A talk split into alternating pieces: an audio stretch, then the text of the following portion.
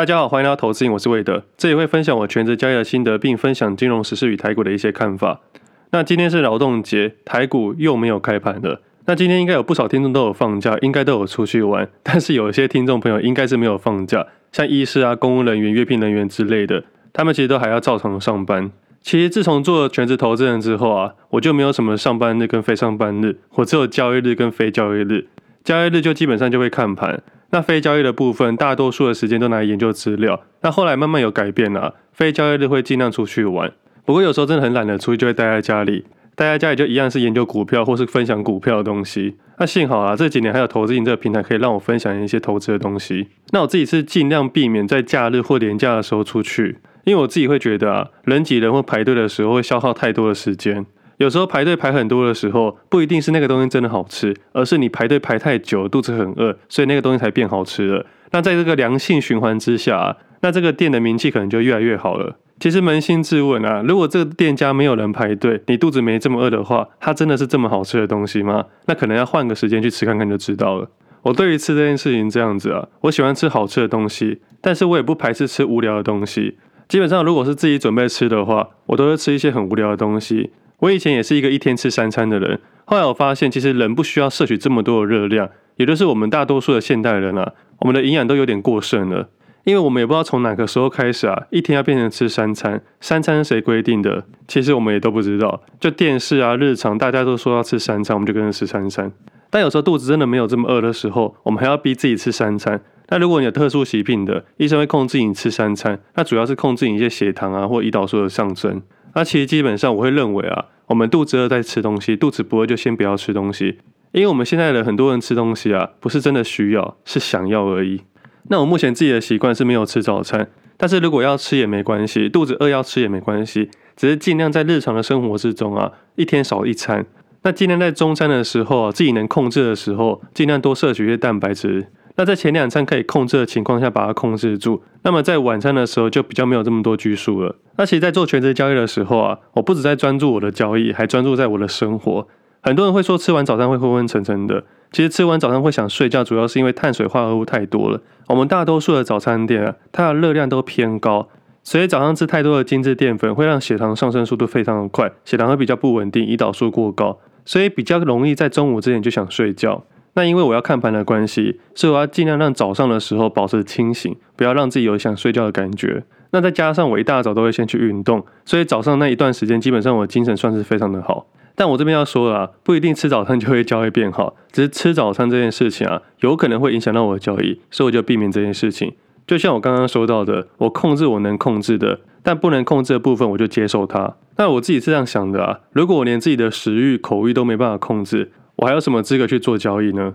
交易市场总是要碰到一些不如预期的事情。当碰到不如预期的时候啊，你当下的决定啊，会影响你未来的收益。所以其实我是非常谨慎这件事情的。当然，听众朋友不要以为 不吃早餐就可以赚大钱，不吃早餐只是自己的交易的一环啊。那很多人吃早餐还是可以赚大钱啊，这就是每个人不一样。就像很多人说早睡早起对身体好，但是早睡早起还是有一堆身体不好的啊。也有很多人是晚睡晚起，但是身体非常的好。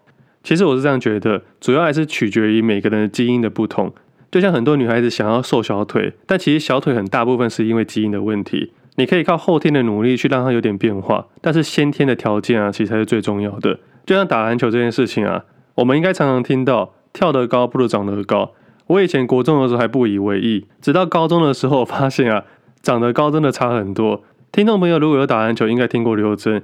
他其实跟我同个年纪，我们也曾经一起比赛过，但是我们是对手啊。但是我跟他曾经一起训练过。以前他在新兴高中训练的时候，我有去参加暑期的训练。当时国中的教练有把我推荐过去，但后来我爸不给我去打篮球，他说打篮球没出息，因为我身高太矮了，所以他认为我打篮球是没有出息的。而我那时候还跟他吵架啊，因为当时我就知道，我们多数人的身高是取决于父母，所以父母占很大的因素。所以那个时候他叫我放弃篮球的时候，那个时候可能是叛逆期吧。我跟我爸大吵了一架。我说要不是因为你长得不够高，不然我就可以打篮球的。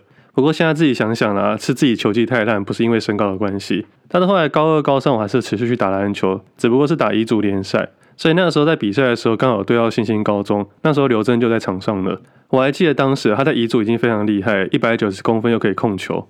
不过因为我是跟他同个年级的，所以有时候我们会打到三打三、五打五，在别的比赛没有碰到。那排除身高这个部分啊，其他地方我还是被沉淀了，所以人家现在在 CBA 打球。不过我还是觉得他是遗嘱之光啊，他算是少数哦，可以从乙组联赛打到国家队。大部分的台湾的国家队的球员啊，都是甲组上去的，他是少数，会不会是唯一啊？我不知道，他是乙组上去的。所以人家常说一句话：如果你是钻石啊，你就不怕被放到石头里面，因为你迟早会被人家看见。那这是题外话啦。只不过我觉得运动员跟交易员啊都是非常非常难的，而且运动员还有他的寿命，他最黄金的时期可能就是二十多岁到三十五岁之前。那交易这件事情啊，前五年可能浑浑沌沌的，后五年可以好好发挥，接下来的每一年啊，你可能会持续成长。只要你没有摔个大跤或心态崩裂的话，其实越早学好投资啊。对多数人的帮助真的是越来越好。就像我十年前就已经知道保险商品很烂，十年前就知道债券这件事情不适合我，所以我在相较之下，我就可以少走一些错误的道路。像现在来说啦，我相信在当年啊，一定一大堆人灌输说债券跟股票做个配置是相对安全的，他们把安全这件事情放到债券身上，但是啊。现在的债券遇到十几甚至二十几年来的最低点，有很多老人家身上全部都是债券，他们现在净值的损失其实相当的大。像系谷银行这件事情，我相信各大中小企业都可能要面临一样的问题，只是他们风控能力够好，所以短期间没有被爆出来。未来如果他们可以撑过这段时间，可能就没有事情了。所以说，以现在的角度来说，你还会说债券很安全吗？我现在在我们心中都会打个大问号：债券真的安全吗？还是它只是个金融商品？那保险的部分，在过去大家都说买保险是个存钱概念，可以对抗通货膨胀。以二零二二年到今年为止，一堆人炒作鸡蛋太贵，那个太贵，这个太贵。我们的物价膨胀啊，早就超过我们实体能感受的那个数字了。所以主计处给的数字，真的可以完全表达我们人民感受度吗？其实是不可以的。但是多数的总经啊或经济学家，都会用主计处的数据去判断未来跟现在的标准。那投资人听到这边应该都知道，这些东西都有很大的盲点，因为数字的变动里面其实很容易被人为给控制。而这个世界上所有的统计学的统计数字啊，它都可能是有一点点主观的概念在里面。所以我相信啊，过去十年左右买的储蓄型保单啊，它的预定利率最多就是二点五 percent，接下来二 percent、一点五 percent，大概就这三个区间。很多人会说每年物价膨胀大概两 percent 的上升幅度，但是啊，我们现在以现在的角度来看。真的只有两 percent 吗？还是啊二十 percent 的感觉？但是以主计处评估出来的数字哦，正常来说是没有错的。但是感受真的差太多啦。在二三十年前那个年代啊，我们上一辈的以他们那个时候薪资条件啊，大概五到十年就可以买一间房子。而我们现在大多数人可能三十年才可能买一间房子。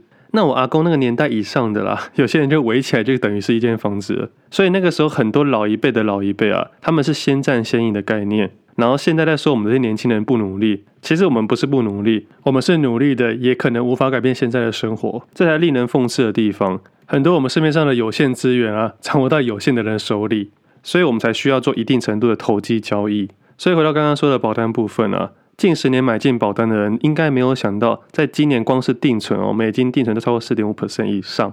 那如果以台币来计算，我们用邮局的两年定存来看。固定利率是一点六二五 percent，机动利率是一点五九五 percent。那我们现在对比储蓄型保单呢，有些预定利率给的很低，宣告利率给的也不高，但是其中你的灵活性啊差了非常多。大多数的储蓄型保单要绑两年或六年，很有可能你现在回头看看你六年期的储蓄型保单啊，现在还刚刚回本，所以这六年的报酬率到底是多少？基本上是等于零。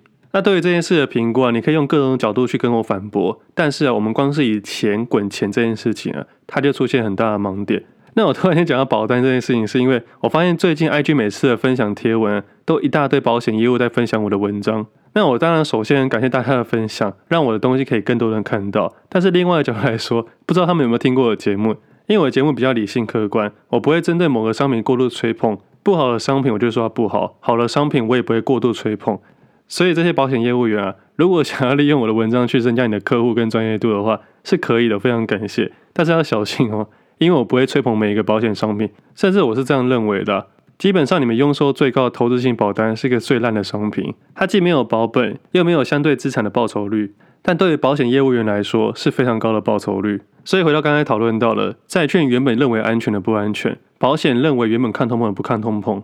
那接下来呢？这几年大家很爱吹捧的指数型的被动型投资，不管你是定期定额还是一次买入，其实我认为啊。就因为我们站在的位置点不同，所以统计出来的数字也不太同。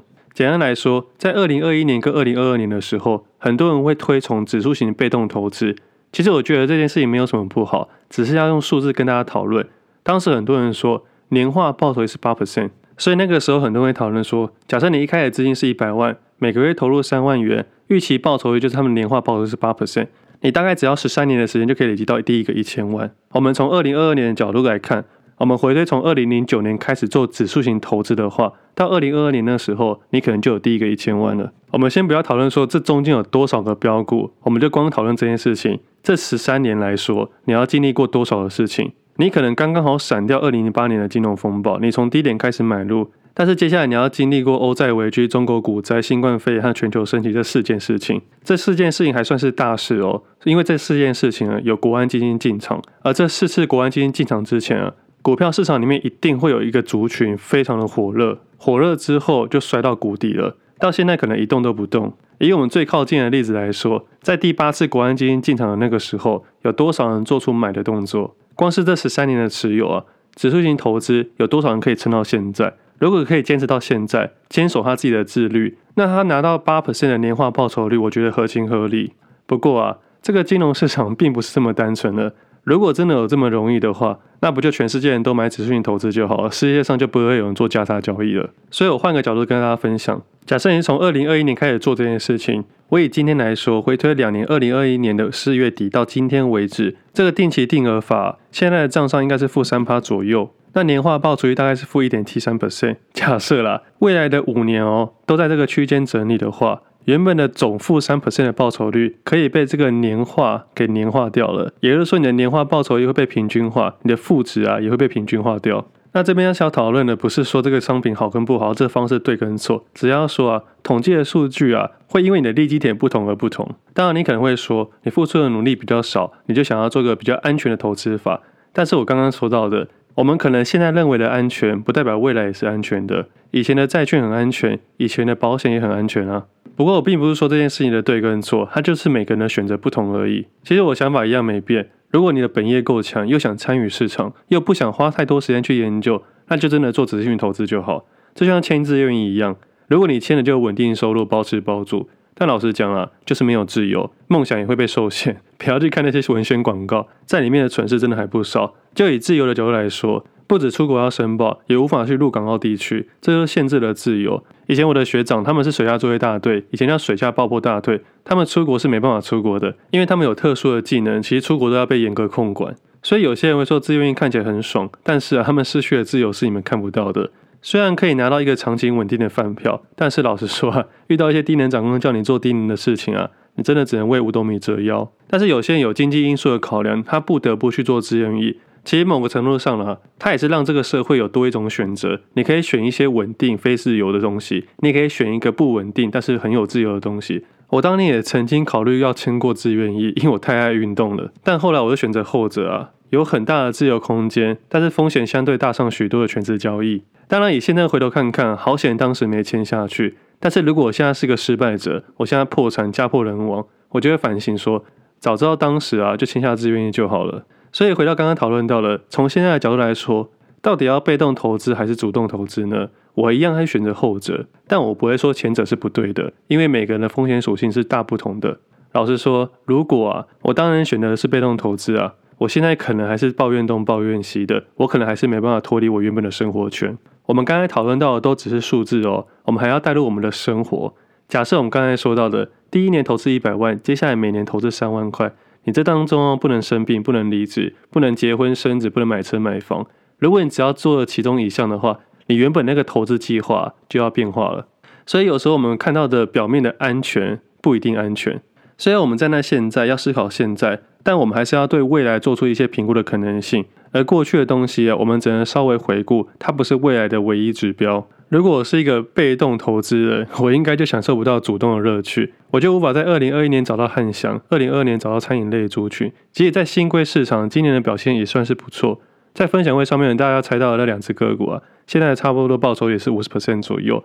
其实过去以来，我是不太会投资新贵市场，因为基本上它的流动性都不太足够。而当时为什么要参与新贵市场，主要是因为我的交易逻辑、交易方式依然是先发散再集中。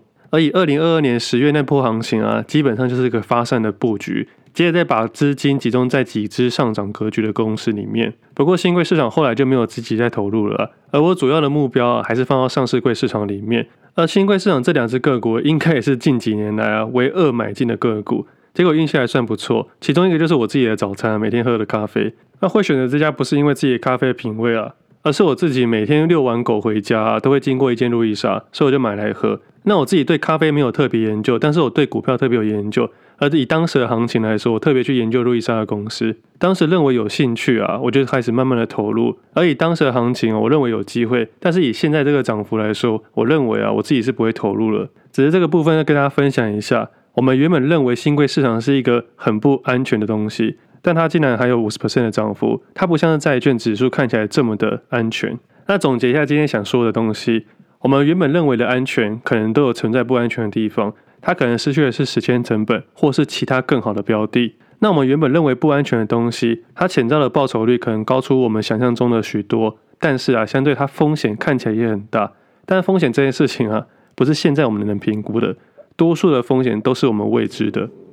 刚刚有一段小小的声音啊，是狗在做噩梦的声音。他每次做噩梦的时候都会呜呜的叫，然后脚会一直在踢。我猜应该是在学游泳吧。反正他有时候睡觉就是这样子。那回到我们刚才讨论的话题，那以我的角度来说，我会习惯去买一些大家认为不安全的，但是有机会的东西。特别是大家讨论它是烂东西的时候。那我们回到现在的市场来讨论。我最近在思考一件事情，我有点想把美股给出清掉，把这些美金全部转成债券，可能把部分配置债券 ETF，然后剩下的部分透过银行买一些公司债。因为这一波的美股啊，整体报酬率还算不错。重点是我只花了极少的时间就有相对的报酬率，我大概每周只看一次而已。而以较长的周期来看，我认为现在的债券市场是一个机会。虽然我们不知道升息的末段或者是结束是什么时候，而很多人会讨论降息，我觉得降息这件事情有点太远了。那我也有收集一些持续看坏债券的一些想法。他们认为债券未来不会持续上涨，主要原因是因为他们认为啊，现在升息的基准利率啊是以现在为主，而不代表它未来一定会下降，它未来也是有可能上升的。我同意这个说法，但是就像股票市场一样，我们要相信它长期是上涨趋势。就像我们要认为啊，平息跟降息啊是未来可能发展的趋势，只要经济够烂的话。但经济够烂的情况下，股票市场应该会率先下跌。那这其中的阵痛期，你要把资金转到哪里？在年初的时候，我认为啊，一样把它放到股票市场。但是这一波的涨幅速度够快又够大，我不想参与短期间的市场的快速下跌。就像联发科这一波，在短短的几天之内，还得回到前波的低点附近。当然，我不能保证其他个股也会下跌，但是有机会在短期间快速下跌，这是我目前的评估啊。我目前的想法是这样子的：出清美股转成债券，然后在台股的部分会持续买进现股，也就不用做任何的避险动作。而美股买进的逻辑啊，其实在去年五月，如果你有听节目的话，会发现我把二零二一年配置的所有的美金，在二零二二年的五月开始配置了美股市场，而第一支配置的个股啊，就是网飞，第二支就是脸书。而当时所有市场是一片骂声，而这两只个股也是我今年以来报酬率最高的两只个股。那接着在陆陆续续的依照市场骂的程度开始买进一些个股，比方说苹果啊、特斯拉、辉达、AMD、卡夫亨氏等等，基本上大概持有大概十只主要的大型股为主要持股。那这一波的报酬率算是不错的，但因为美金占我总资产来说还是偏少的，大概不到二十 percent 左右。所以即使这波的涨幅啊超过五十 percent，但因为风控的关系上面，我把二十 percent 的比例啊只投入了六成，所以也就就是我总资产的十二 percent。那另外的八 percent 啊只投入了美金的定存。所以现在反而会思考，如果当时全部 all in 进去，我说美金的部分，那现在报酬率是可以占整体资产的超过十 percent。不过啊，以当时的行情来说，我认为我当时做的选择还是当时最好的选择。我怎么可能知道当时是不是低点？我也不可能知道市场会不会持续下跌。而以当时的市场来说，我的评估啊，当时是最好的选择。那对比现在来说，我在思考什么是我接下来最好的选择？我应该怎么调配我的总资产？台股部分我们先不讨论，因为过去都一直在讨论。我认为台股的部分，我应该还是不会有太多的动作，依然会照自己的策略去前进。但因为美股部分占我的总资产偏少，我可能想要做一些比较重大的决定。在美股的部分，它大概让我的总资产上升了六 percent 左右。我带入数字给大家参考啊。假设总资产是一百万，那我如果是美金只占二十万，那二十万之中有八万是做定存，十二万是投入美股。而美股这一波上涨了五十 percent，所以我总共赚的是六万块，从二十万变成二十六万块。所以美金的部分啊，整体的收益大概三十 percent 左右。那在这二十六万块的情况下，接下来要做什么样的配置？加上我的定存快要到期了。我在想啊，如果退一步以整体资产的状况来说，如果我把这个部分全部投入债券的话，那我这个总资产的配置大概只有两成不到的资产，他们在预留一些外币拿来出国使用。但是降美股科技股的部分应该是我确立的动作，但是降多少还是降全部，我目前不知道，可能会有一个大胆的决定吧。而交易到一定的程度啊，不只想要赚钱，还要好玩才行。而以上这些东西都还不讨论到税负哦，其实税负这个导向啊，也会影响到我们一些资产的配置。我还记得在以前在小资族的时候啊，在台股交易的时候，会找一些折抵税率较高的公司去投资。所以以前这个时候，大多数人在缴税，而我当时大概每年都在退税。但后来制度改变，变成八点五 percent，还有资产的一些变化，所以当时我认为可以赚钱的方式啊，现在都不能赚钱了。不过这就是时代的变化，我们要跟着金融啊、政策啊，还有自己资产的变化，不停的变化。所以市面上很多人会打的高股息这件事情啊，主要是他们也没考虑到税负的问题。